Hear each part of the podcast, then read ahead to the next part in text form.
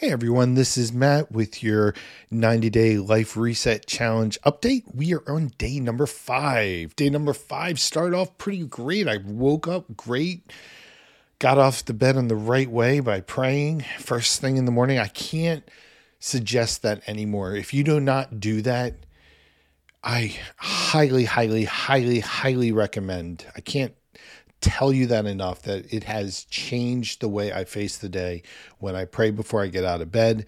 It just sets me up on the right foot. Uh, I was had a great day until I got the mail in the afternoon, and that's when I saw a letter from the state of Delaware saying I was summoned to jury duty. Ugh and I'm going to be stuck with it probably because I don't really have any excuses not to do it other than, you know, very specific reasons not to. But what I don't mind serving on jury duty, you know, what's a day or two or maybe even a week, but the jury duty service this time was for a 6 week trial. 6 weeks. What are they going to do for 6 weeks? What kind of corporate trial is this? This, this got to be a big one and I'm not, I'm a little worried about that. I really don't want to be it because Jeanette's going to be away during those six weeks. It's going to be a mess and I'll be by myself. And I don't know how the kids are going to get to school and stuff, but we'll figure it out.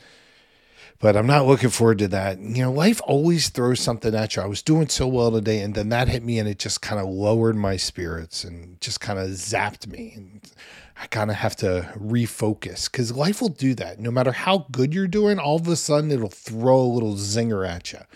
So, wherever you are today, and if you're doing a challenge with me, if you're resetting your life and life throws something at you, just kind of take it and say, okay, I'm going to do this. We can do this. We can get through this with God's help. Anything is possible, and you'll get through it. So, cheer up and hopefully I won't have jury duty for six weeks. But who knows? I might have, I might be stuck doing it. So I'll, I'll let you know how it goes when I get closer to the date. But day five is in the books. Went pretty well, ate well, and uh, I will see you tomorrow on day six. God bless.